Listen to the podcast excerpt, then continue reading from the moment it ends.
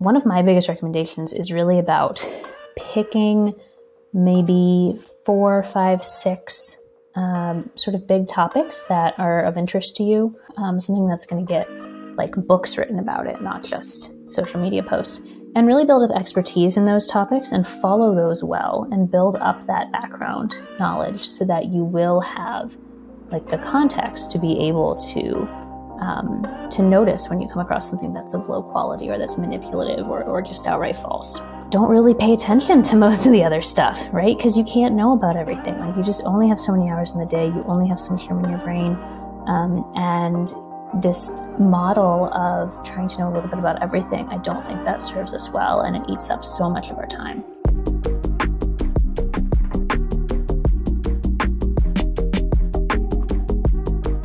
Hello, my friends. Welcome to Word Made Digital. I'm your host, Joanna LaFleur. This is episode 11 of 2023. We are officially over like 150 episodes at this point total. It's been really fun to stop counting seasons, but start counting uh, really by what we're doing as a whole. And I'm excited to bring you today's episode. We have Bonnie Kristian on the episode today. And Bonnie is an experienced journalist journalist. She's skilled at compelling opinion and writing. She does concise news delivery. She's a meticulous editor, but more than that, we're talking to her today about untrustworthy, the knowledge crisis breaking our brains, polluting our politics, and corrupting Christian community. So basically, we are talking about how we all are disagreeing and churches or Christian relationships even are disintegrating over differences of opinion and politics. So it's a huge conversation, an important one for us to have today. So thank you so much to Compassion Canada, lifting children from poverty, in Jesus' name, and to Scripture Untangled, which is a podcast by the Canadian Bible Society that I'm really proud to be part of. And these sponsors are making this podcast possible because we're talking about things that really matter. So, Bonnie Kristian, as we've said, she's she's a writer. She works for Christianity Today and The Week and USA Today and CNN and Politico and New York Times and Daily Beast and all these kind of things. But why? It's because she has something to say about how to bring us together. Like, how do we disagree about theology without kicking each other out of church? How do we have theological differences that do matter, but also how do we work against tribalism within the church, more and more subsections and sub-denominations of what we are already living with. How do we not splinter off more and more from each other? It's a hugely important conversation. So I hope you're going to enjoy and listen into the conversation now with Bonnie Kristian. Bonnie Kristian, welcome to Word Made Digital. I'm I'm glad to have you on the podcast. Thank you. I'm glad to be here. Well, can you give us some context? Who who is Bonnie Kristian? give us some context on you before we uh, go too much farther. Sure. Um, so I'm a, an author and journalist. Um, my most recent book is called Untrustworthy The Knowledge Crisis Breaking Our Brains, Polluting Our Politics, and Corrupting Christian Community. Um, and then a lot of the work I do on a day to day basis uh, is more in the journalism space. Uh, so for a long time, I was mainly at an outlet called The Week, um, but I left there uh, coming up on a year ago to go back to freelance. So I have a, a, column at Christianity Today, and I'm writing pretty regularly for uh, Reason Magazine, which is a libertarian leaning outlet, um, The Daily Beast, which is a, a more like left leaning politics and culture outlet. And then I also work with a foreign policy think tank called Defense Priorities, mm. doing a, a, weekly newsletter for them and some opinion work as well. Um, so that's what keeps me busy most of the time. And I do some some one offs here and there on, on different topics and for different outlets as opportunities come along. Well, you know, you're even this bio that you're giving kind of intrigues me. It, it's maybe um, an interesting wade into the waters of the conversation today because you work for multiple news outlets. Um, mm-hmm. And the world of journalism has has changed. Um, I don't know how long you've been in this profession, but even in the time that you've been in um, can you give us a sense of like what has changed? Like for example you're not working for one outlet full time um, you're working for multiple. Can you tell us a little bit about what what is the world of that look like for you or for others? Yeah well so journalism overall is not in a no, it's not a growth industry right now. um, as as we're speaking in early 2023, like the end of last year, and then um, the month of January has seen a lot of layoffs at, at major media outlets. The Washington Post just announced another 20 jobs getting cut, another 30 that they're not going to open positions that they're not going to fill. Um, and that's after a, a series of, of, pretty big cuts at, at other prominent um, American outlets recently as well. Uh, and in, a, in like the bigger picture, since I want to say it's like 2008, um, so over the last 15 years or so, more than a quarter of newsroom jobs in America have gone away. Mm. So overall, not not doing super great. Um, for me personally, uh, I've been pretty fortunate as, as journalism careers go. Uh, I've mostly been freelance. Um, so even when I was primarily at the week, only about a year of that was as a full time employee. Uh, mm. And for the rest of that time, and this is over about a, a 10 year span in journalism total, um, and about seven of those years I was at the week. Um, that was like one primary freelance uh, client, you could say, or role among several things that I was doing. Um, so for me, it's been normal to have sort of that more diversified base of work, um, which has its advantages and disadvantages. The the disadvantage is I have no paid sick leave or vacation time. Um, the advantage is, you know, a lot of control over my own schedule, and also when you know bad things happen in the industry, when layoffs happen, um, if I have three or four places I'm working with, maybe I lose one, but I still have the other three, right? Right. Um, and I think there are a lot of journalists who who work that way um, and and appreciate that sort of a measure of insurance um, at this point. But, but no, on the other side of it, there's sort of yeah the the job security or the um, mm-hmm. um, I know I mean with some of the people listening to this podcast, they're working in um, Christian vocations of some kind, whether they're pastors or charity leaders or or or, or worship or whatever it is. And um, you know, a lot of churches are closing, and some people are even mm-hmm. saying on that side, a different industry, but people are saying like, with all the changes in the world, are we going to have a job in a couple of years? Yeah. You know, are we going to go bivocational? So, so I think uh, there are people who, even if they're not in your industry, can relate to vast cultural technology change has affected um, many professions. Mm-hmm. Um, so, what maybe is lost? Uh, let's not assume people would understand that when when someone isn't um, able to be full time in uh, a particular uh, outlet. What what is mm-hmm. sort of lost or or missed in the journalistic process? Yeah, I think it depends a lot on the kind of work you're doing.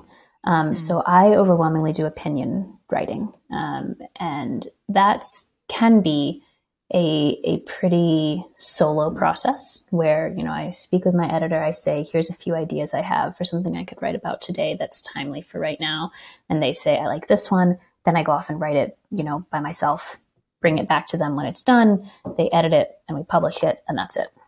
Mm-hmm. Um, and that works pretty well for for the way that I do things, like for being freelance, being not really in any one newsroom.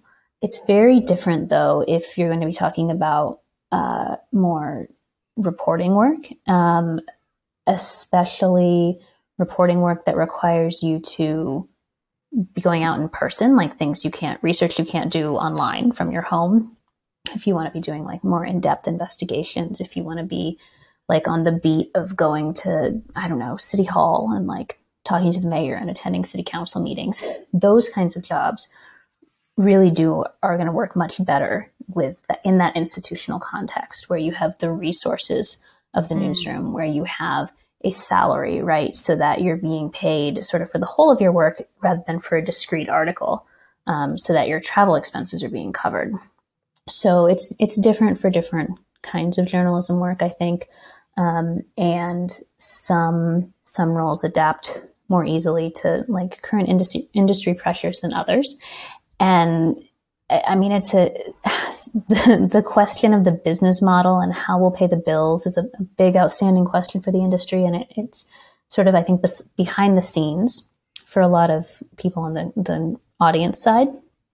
Um, but it it's very much related to a lot of the problems that people perceive in the industry, and that more quote unquote boring or mundane reporting work, I think, is um, perhaps uniquely vulnerable in some ways because it's it's not bright and exciting and easy to get people to come pay for it. Right.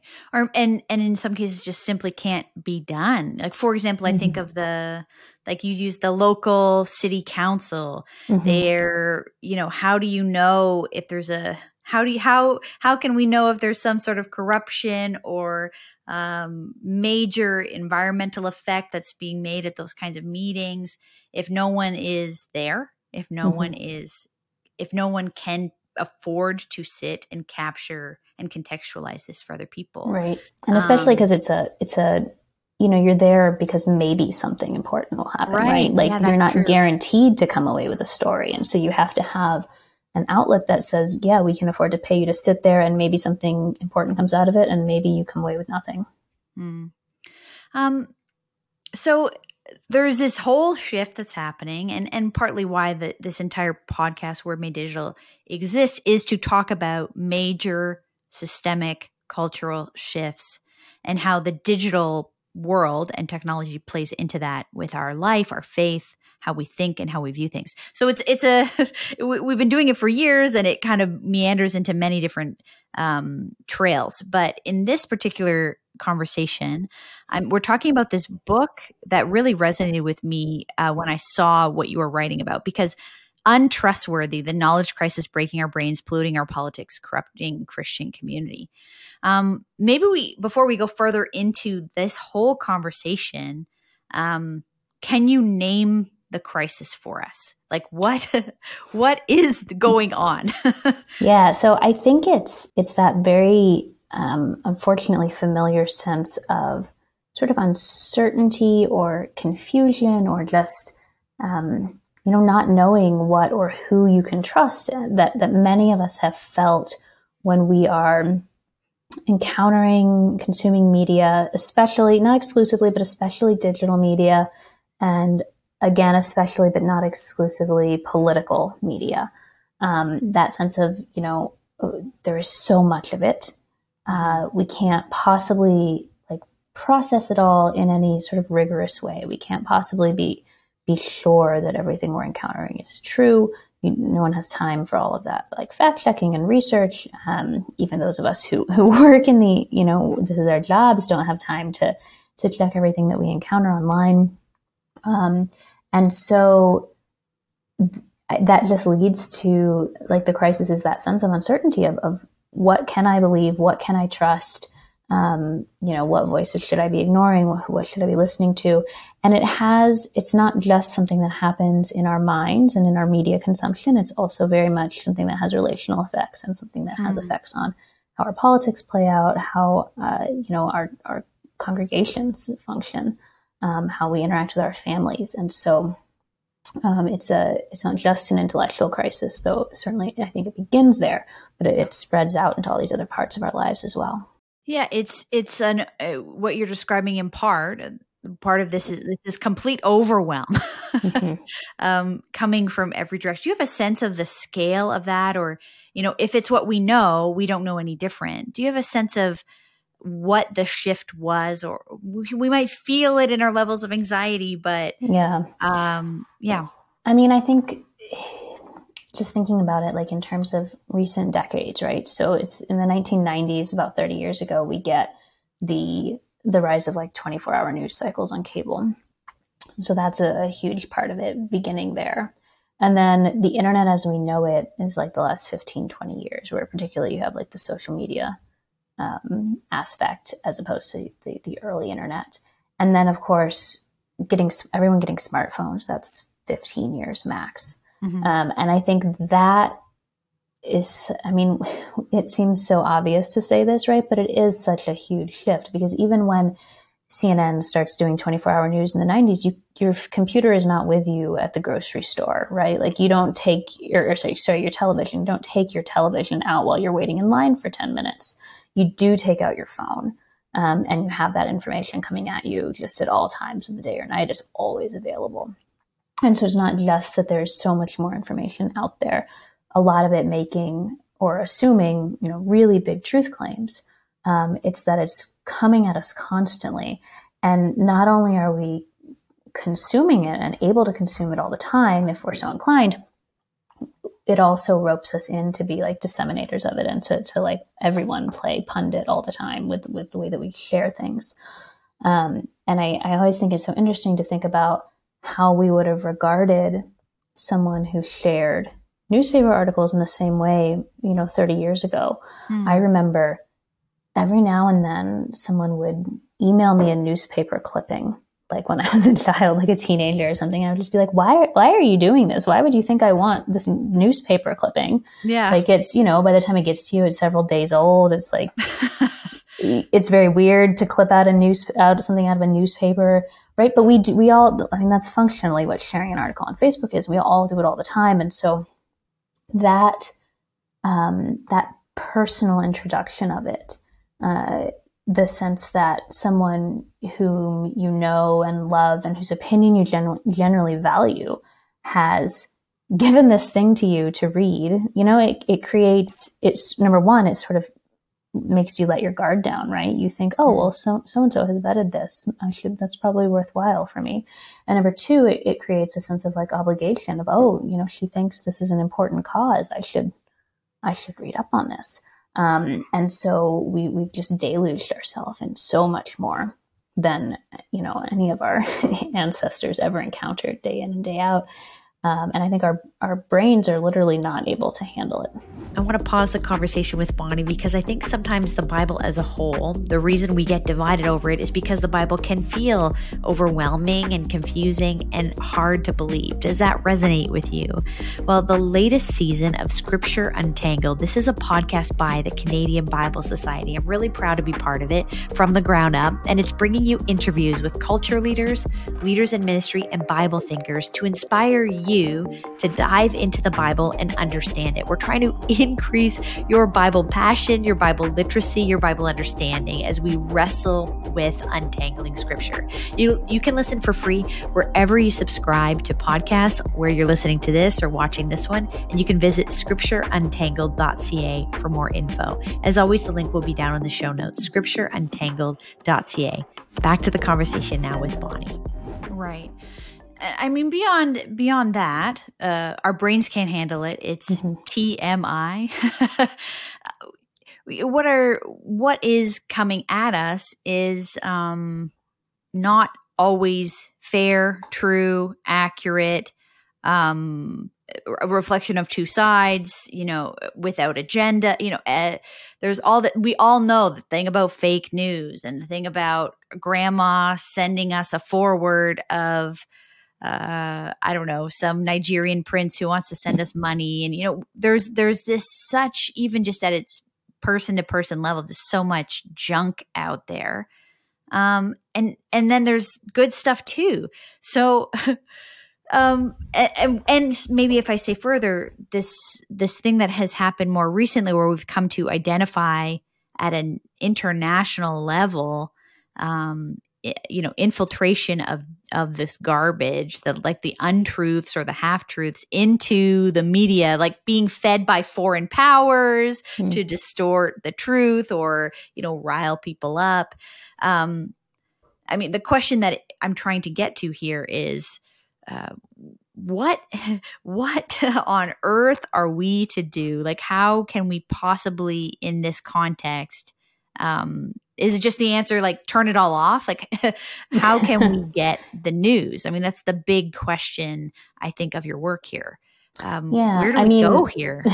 a lot of times i think that is the answer uh, which you know I, I realize the irony of saying that as a journalist but the reality is like any of us should only be spending a certain amount of time on mm. on this information every day. Um, in many cases we're we're spending our you know hours and hours thinking about things that we can't possibly affect that have little to no effect on us um, you know things that are happening halfway across the world. And it's not that they're unimportant. It's just that there are other things closer to us that, that we should be focused on instead things that are happening actually in front of us not on our screens. Um, that said i you know i don't think i think if, if you're someone who enjoys following the news, who is, you know, interested in politics. Um, and, and I would note that I think there are a lot of folks who, who are not actually enjoying following the news, who are not actually interested in politics, but have this sense of like, to be a good citizen, I need to be well informed all the time. And what that looks like is sort of just like scanning all the daily headlines and not really reading anything in depth, but getting just sort of a vague sense of what's happening in the world.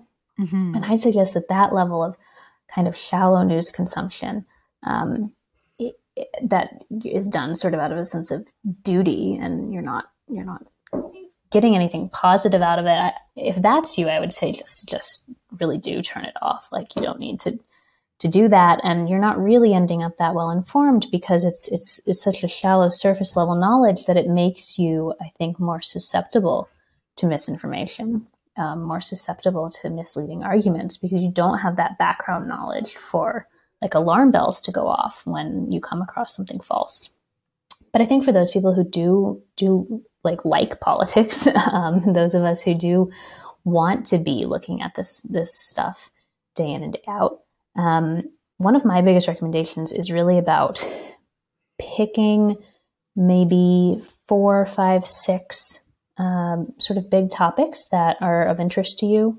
Um, and by that, I mean something on the level of, I don't know, healthcare policy or like the war in Ukraine, something pretty big that you can follow long term, um, something that's going to get like books written about it, not just mm. social media posts and really build up expertise in those topics and follow those well and build up that background knowledge mm. so that you will have like the context to be able to um, to notice when you come across something that's of low quality or that's manipulative or, or just outright false um, and then yeah don't don't really pay attention to most of the other stuff right because you can't know about everything like you just only have so many hours in the day you only have so much room in your brain um, and this model of trying to know a little bit about everything, I don't think that serves us well and it eats up so much of our time.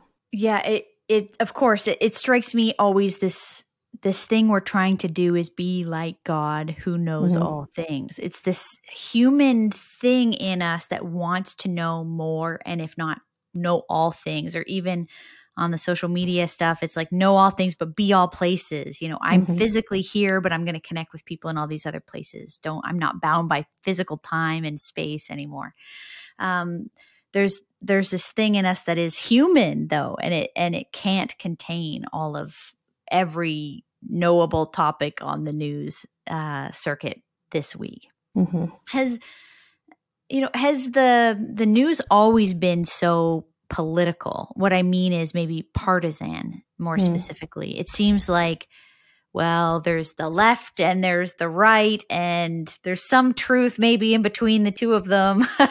but it feels like you almost have to pick a side, and that's your version of the news. I'd love to hear your comment on that. Yeah, well, I mean, I can't uh, speak with confidence to, to media context outside the United States.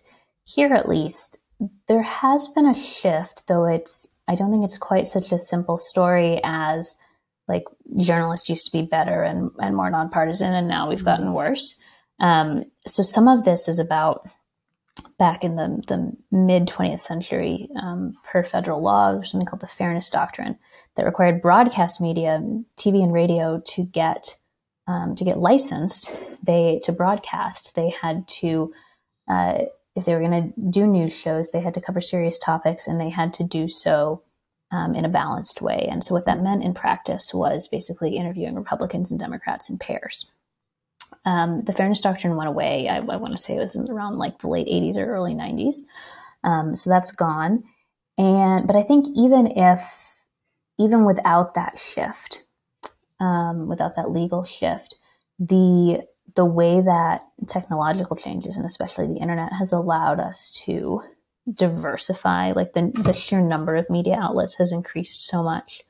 Um, and that has really significantly changed the business model. So when you had you know three major national news stations their business model or you had one local newspaper the business model was try to appeal pretty much to everybody right? Because that's who your audience is. It's pretty much everybody. And so the the way to do that was to to present what you at least claimed was a pretty neutral um, unbiased, uh, balanced. We're going to show you both sides style of reporting. Whereas now, uh, you can have a narrower audience and still succeed, right? So you can say like, I'm a conservative writing for for other conservatives, or you know, I'm a, a liberal writing for other liberals, or whatever the case may be. Um, you don't have to cast that broad net, and so that does free up um, some of those, you know, formatting and, and framing decisions, right? Um, it's tricky, right? This is a chicken and an egg situation to say, well, when we had just those three outlets, did it make people more moderate because they were all hearing the same thing? Yeah, maybe to to some degree it did, um, and likewise to some degree having more polarized, more like divided and segmented, fragmented media encourages more intense partisanship. Mm. Um, but I think it, it flows the other way as well, right? And so it's not not like a tidy thing one way or another. Um, I think that there are. It's not necessarily a, a bad thing uh, to have that that fragmentation.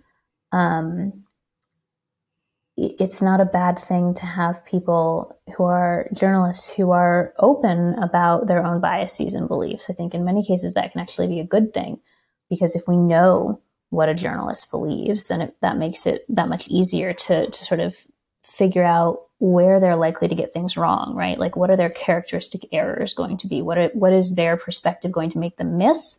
Conversely, also, what is it going to make them notice that someone with a different perspective right. might not notice?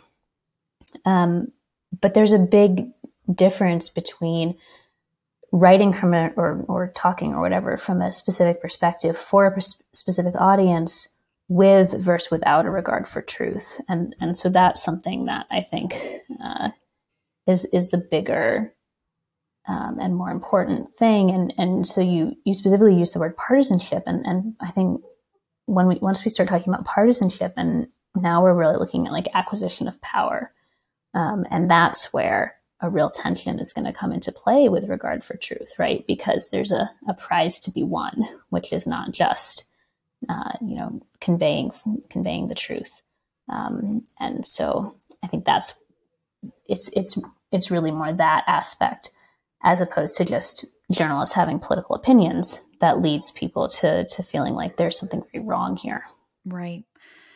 And so it ultimately leads me to you know where do we you know how do we go anywhere from here i love this idea of you saying focusing in on a few key issues mm-hmm. um, and becoming more expert at those because we can't know them all i think that's a fantastic and very practical thing to do um, one of the things that i think of is a constant key issue at, eh, that's in my mind right now is um, the issue of like police brutality race relations mm-hmm.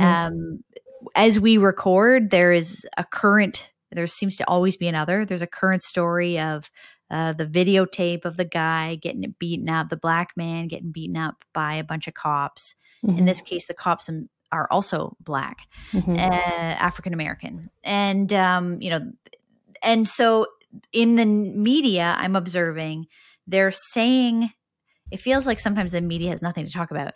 The day before, they're saying they're going tomorrow release this video. The video is coming out tomorrow, and and the um, the the governing bodies are preparing for the mob.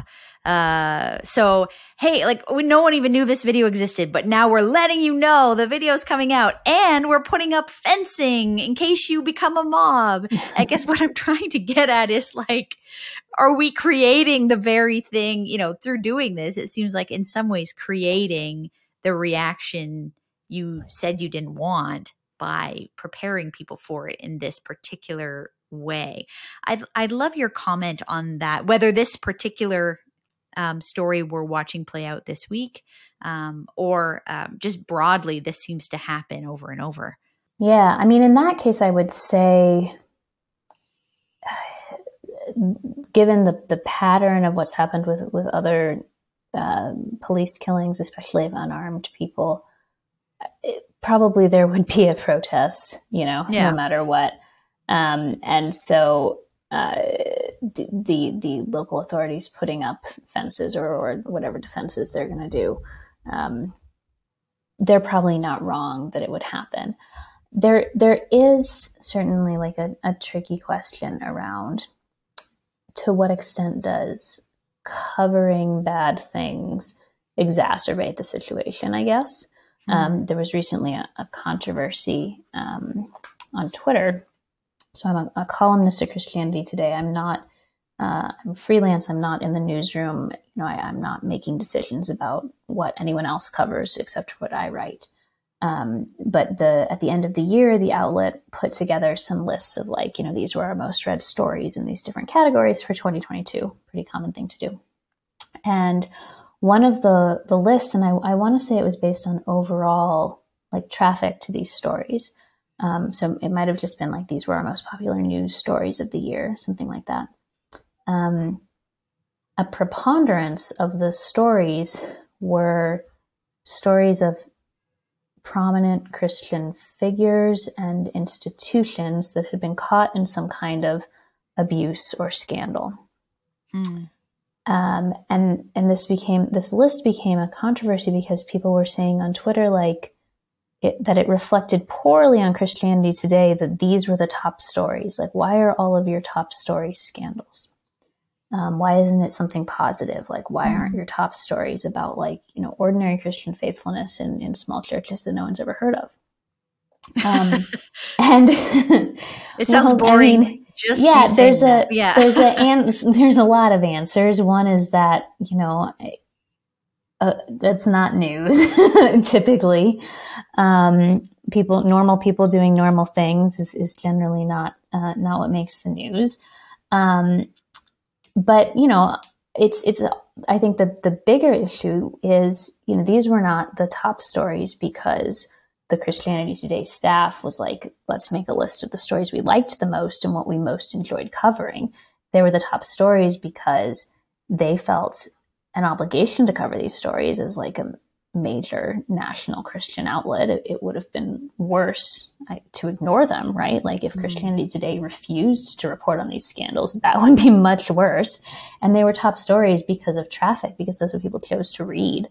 Um, and so you know, I think it's an audience side issue to a real degree. And so I think there is definitely a case um, for considering how much we need to read the, some of these stories. Um, you know, not that the information shouldn't be out there, but at an individual level as readers, like, is this something that I need to to know about this time? Um, but from a from a, the journalist side, you know, I, I think that uh, there's a lot of things where there's a there's a perception perhaps that we're making choices about what to cover out of an agenda and in in reality it's it's frequently much more about like this is of such import that we have to cover it um, even though we know giving it more attention you know is to perhaps lead to more escalation or, or lead to more anger. Um, but it is, you know, just sort of objectively important and needs needs to not be ignored. Hmm. And so, because you're talking specifically about a Christian news outlet, Christianity Today, um, it leads me to ask you about Christian communities and how we navigate this. It seems like even on a personal level, it feels challenging to navigate, to know what's true, to understand how to be more informed on issues. But then there are issues that it would be important for a Christian community to have discussion, mm-hmm. teaching, mm-hmm. um, opinion, perhaps on. Mm-hmm. But there is like I I you don't often see it done well. yeah. So you know how do we navigate this as Christian communities, as churches, or as um, as a Bible study group, you know, arguing about or not wanting to argue about something, so we don't even talk about it. How do how do we how do we go there?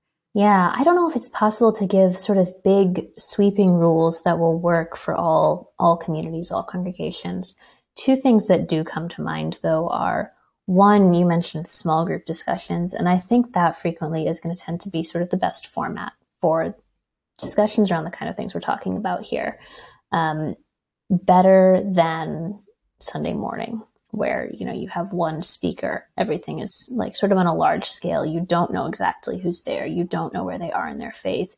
You don't know if they have like someone they can talk things out with. Whereas a small group context where people are very familiar with one another people are willing to give each other grace when someone says something that they disagree with i think that is generally speaking going to be the the most appropriate context for this sort of thing um, and the other thing that comes to mind is to what extent is the the topic in question actually important in your local community?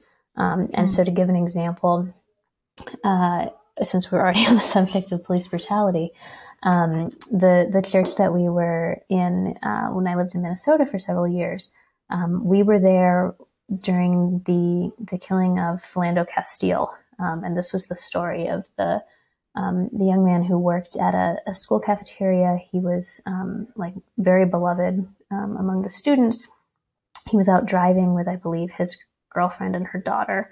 Got pulled over in a routine traffic stop. Um, informed the officer that he had a, a, gun and it was all like legally in order and appropriate and fine. And the officer got, uh, you know, very panicked and, and, ended up shooting him, and it was all on camera. Um, and so that happened about two miles from where our church was. And we had a, a member of the community uh, whose child knew uh, Philando Castile at his school. Um, and so there was a very direct connection. It was very much, you know, in our town, in our, you know, by a couple steps removed, but in our circles. Um, and so that was something that we thought it was a- appropriate to talk about, you know, and. Like that was, that was very, um, very much close to us and, and something that we could directly affect. You know, we could directly contribute to as they're fundraising for his family to help them deal with, you know, legal battles and lost income and all this sort of thing. Whereas when there were other police brutality deaths around the same time in other parts of the country, it wasn't that we were deliberately ignoring them, of course, right? But it, it didn't, we didn't think that it made sense to give them the same degree of congregational attention because they mm-hmm. weren't in our community in the same way. Mm. And so I think that question of local proximity and what can you as a community concretely do to help here that can be an important guide for you know is this something that rises to the level of things we need to discuss as a congregation as opposed to things members of our community might discuss just based on mutual personal interest Transformation. I think it can feel a lot like a buzzword these days. Like, what does transformation even look like? Well, one of the places that I have seen transformation evident is in the stories of former Compassion sponsored children. That is, graduates or alumni of Compassion's programs who are now adults, and they're telling their story about how sponsorship actually impacted them. I've had an opportunity to meet some of these people, like Ria. She's originally from the Philippines, and she's had this impact in her life because she was sponsored as a child and is now an adult. And she says, knowing someone who has never met you, that they see you, that they care for you, it fundamentally changes you. Ria's story is a powerful highlight about how being sponsored built Christ like confidence in her that empowered her to take hold of a future free from poverty, breaking cycles of poverty in her family. So today, she's a passionate advocate for kids, and lo- I love this, sponsors a child from her own village, that same community where she grew up. She's breaking cycles of poverty for another family in the community where she came from. So, child sponsorship does transform lives lives. You can find out more about Ria and other people like her, these alumni, and you could read the stories of what this did for them and how you can be a part of it. Go to compassion.ca slash if only, compassion.ca slash if only. And of course, the link is down in the show notes. Right. Well, that's an interesting filter um, and rule of thumb. You know, to what degree is it about our own local community? Because um, I think some of the other criticism uh, that a, um, a, church or can feel is like, well, you posted on social media about this issue, but mm-hmm. don't you know there's thousands of people dying every day in this insert place far away in the world and you're not mm-hmm. outraged about that it's mm-hmm. like uh, we're outraged that you're not outraged or outraged that you're outraged at the wrong thing or yeah. or not enough things mm-hmm. um it it feels challenging to know in a community context how to even speak about the issue that you do care about and feel informed about because by nature of that you can't be informed about all the other ones. Yeah. And there's a there's a really great quote from cs lewis that i, I put in my book. Um, he, he wrote it in a letter and it was right after the end of world war ii so you know this was not um, coming from a place of like naivete about there being bad things in the world. Um, but his his argument was basically like, you know, I think you need to know and try to help the you know the sick and the wounded and the hurting in your own community. Um, but to focus, but we don't need to actually, you know, know and be just sort of having a constant ambient worry about things that are happening across the world from us. And it's not that they're unimportant, but it's that there are more pressing for you, more pressing local concerns, things mm that you mm. can actually do something about, and that it can even get to a point where we feel, you know, we, we spend so much time and we feel so righteous worrying about these faraway things where we have no direct impact um, that that can sort of replace the things that we actually should be doing. Um, you know, we feel like we've done our good deed by being worried about what's happening, you know, 10,000 miles away um, when two houses down from us, right? There's like someone who actually needs help that we're ignoring.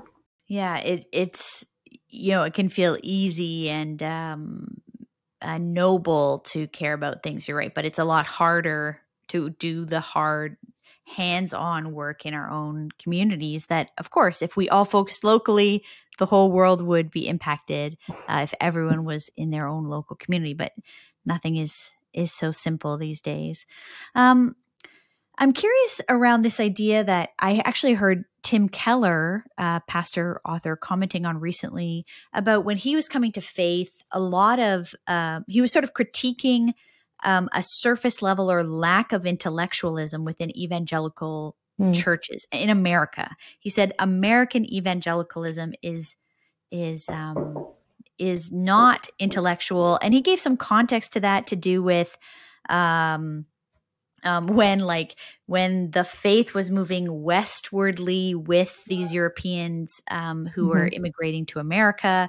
Um, they couldn't go back if they were converts. They were doing this like you know simplistic gospel, mm-hmm. And they didn't have time or luxury to send those people to eight years of seminary training. It mm-hmm. was like they seem you know filled with the Holy Spirit in some form, and they can talk well. So let that guy. It's usually a guy. Let the man lead us um, mm-hmm. um, but he may or may not actually be trained educated you know in like a mm-hmm. rigorous way that would have been historically the way it would have been in you know their home countries as a religious mm-hmm. leader and so he gives some context for how it evolved um, but he comments that he when he was becoming christian um, was largely reading like british thinkers like mm-hmm. as you mentioned cs lewis or mm-hmm. stott or, or some of these various other thinkers and so here we are today, a few hundred years after those, you know, pioneers in the wagons across America, you know, missionaries or whatever they were. There were lots of problems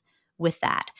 Um, so, wh- what are you finding about that today? When people are sort of, do you feel like there's now going to a counterbalance? Like, uh, that there was historically not a lot of intellectualism. Do you, do you, are you seeing a thirst for that in people? Do people want more knowledge, or are they just equally uninformed in too many different directions? Unfortunately, I I think it is a little bit more of the latter. I would say so. You know, in, in the the scenario you're talking about, maybe the Bible is literally the only book you have. You mm-hmm. have, you know, no one who has um, more deeper knowledge in, in scripture or you know the original languages or, or the history or, or what have you like the, the, the problem is a, a, real lack of available resources even if you mm-hmm. want to know more you just don't have other books um, yeah.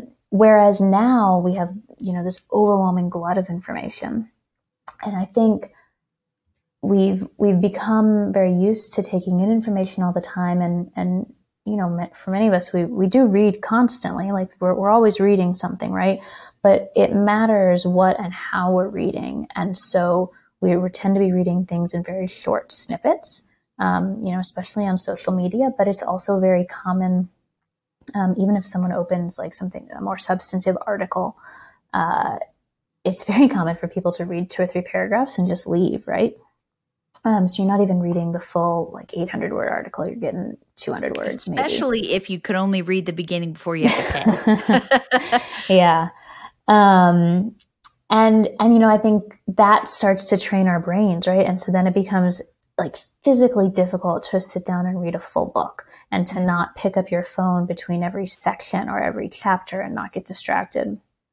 Um, and so we are reading all the time, but we're not reading like deep, sustained, like intellectual arguments. We're not uh, really like analyzing and, and, reflecting on what we're taking in. It's just sort of like passing through. Um, we're just kind of like drifting along with what we encounter. And so we have far more information, but we're not organizing, we're not interrogating, we're not analyzing it. Um, and so I don't know that that actually we feel smarter probably but i don't know that it actually helps with that that problem of anti-intellectualism um, yeah. because what we're doing is we're not really engaging in an intellectual exercise so much as like consumption um, and, and very very passive encounters with with knowledge which is not um, it, it has advantages in some ways obviously over having you know just one book um, but it also has real disadvantages. And I don't know that we end up on balance better off. Hmm. The the last chapter of your book, uh, a breath. How can we take a breath? Um, can you guide us through um, where you land here, and as sort of an encouragement or um, an invitation to to the rest of us who are listening? Sure. So the, the name comes from another British uh, theologian, G.K. Chesterton. And it, it, comes from a passage where he's talking about, you know, if you have a friend who's who's really like deluded, believes wild stuff, um, you you should not try to argue him out of his beliefs because you will never mm-hmm. succeed. He has an answer for everything. It makes sense to him. Nothing you can say because you're constrained by facts and reality, right? Whereas he can just say whatever he wants. And so he'll mm-hmm. always win the argument, or at least believe to himself that he's won the argument. And so he says instead of trying to to to do that what you should try to do is is like open a window basically give him a breath of fresh air remind him that there is a whole bigger world outside of this delusion that he's gotten himself into and that there are so many other and better things that he could be doing rather than just going deeper into this mm. you know ever narrower and lonelier um, delusional space that that he's walled himself into and so you know, as a as an opinion writer, I do spend a lot of my time um, building arguments. It's not that I think arguments are not worthwhile. Um, you know, it is a good thing to try to persuade someone, but there's a very big difference between trying to persuade someone who's who's come to something you've written and said, "Let me give this a fair shake and see if I find what's here worthwhile," versus just arguing with people all the time. And I think so many of us, our inclination when we see um, in our loved ones or in our, our church communities or what have you, we see people believing things that we think are wrong or nonsensical. We just we think, well, I can argue them out of it, and that just adds to this uh, dissension and and and this sense that politics is creeping into our lives and ruining like just things where it, there shouldn't even be politics there, right? And so the the final chapter, this idea of, of giving a breath, is is very much about uh, offering that that breath to each other, uh, you know, in in Christian community, um, doing things together, uh, simple, easy things, you know, like having a potluck with each other, going on a walk, talking about literally anything but politics, your your kids, your dogs, your vacations, whatever. Um, that can remind you that there is this whole other world out there, and that you have other other pleasures and other obligations that are not on your phone screen. Um, and that is a very slow recommendation. It is not a quick fix, and it is definitely not a large scale fix, right? Like it's not something that we can just magically apply to everyone who's using Facebook too much, everyone who's using Twitter too much. It's it's necessarily very very small and very time consuming and long term and local. Um, and so, in that sense, you know, something that is very suited to happening within the church. Bonnie, as we take a breath and I hope everyone's going to go outside today and feel the sun on their face or the wind know that More they are wind alive here at human. least. if there's no sun, maybe feel a breeze. Uh, you know, Bonnie, where where can we find you or find your work? Um, where do you want to send people on the internet today? Oh man, love sending people places on the internet.